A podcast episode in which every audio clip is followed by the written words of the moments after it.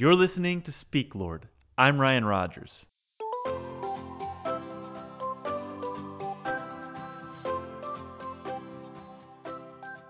I'm going to suggest a prayer we can pray in any of our difficulties. When we are afraid, when we feel overwhelmed, when we feel outnumbered, when we feel stressed. And the prayer is, Lord, open my eyes is a prayer that Elisha prayed for his servant when his servant was freaking out. I love this story. It's in 2 Kings chapter 6.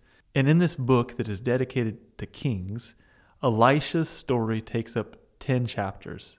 10 chapters of amazing things God does. And in this story, he has frustrated the king of Syria because in his prophetic gift, he knows what the king of Syria is thinking and saying from a distance. God reveals to him the plans of the king. So whenever the king tries to attack, Elisha knows his plans and ruins them. So the king's frustrated and he thinks there's a leak in his army. And then his men tell him that it's actually this prophet, Elisha, who knows what the king says in his bedroom. So the king says, We got to take care of this guy. And he goes to surround Elisha's camp. Elisha knows that they're coming because God reveals to him the king's plans. But he stays right where he is. He's not afraid. And his servant goes out, and here's where I'll start reading the story 2 Kings chapter 6, verse 15 and on. When the servant of the man of God rose early in the morning and went out, behold, an army with horses and chariots was all around the city. And the servant said, Alas, my master, what shall we do? That would be a scary thing to wake up to. And Elisha says, Do not be afraid, for those who are with us are more than those who are with them. That is an awesome, heroic thing to say. But if you're the servant, you're struggling to believe that it's true. It is true. God is more powerful. The forces of good are more numerous than the forces of evil. But it didn't feel very true that morning for Elisha's servant because as he looked up, all he could see was the Syrian army surrounding him. And that's when Elisha prayed the prayer O Lord, please open his eyes that he may see.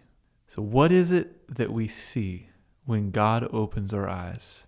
Well, the text says, So the Lord opened the eyes of the young man, and he saw, and behold, the mountain was full of horses and chariots of fire all around Elisha. When our eyes are opened, we see the presence of God. And every scary situation looks completely different when our eyes are open to the presence of God. When that servant saw the presence of God, the Syrian army wasn't scary anymore.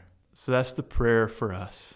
Any situation in which we feel overwhelmed or scared or outnumbered, pray this prayer Lord, open my eyes to your presence. As I let myself think about it, I want so badly to see the armies of God. I want to see the horses and the chariots and the flaming swords. I want my eyes open to see his presence the next time I have to have a difficult conversation or the next time that I'm overcommitted and tired and don't know how I'm going to get it done. I want to see his presence the next time I'm in an argument with someone or have anxiety about a relationship. And I want my eyes open to see God's presence. And I'm pretty convinced that that would change my perspective on everything. How is God speaking to you today? Speak, Lord. Your servant is listening. You can find more of Speak Lord at PastorRyanRogers.com or by searching for Palmer SDA Church wherever you get podcasts.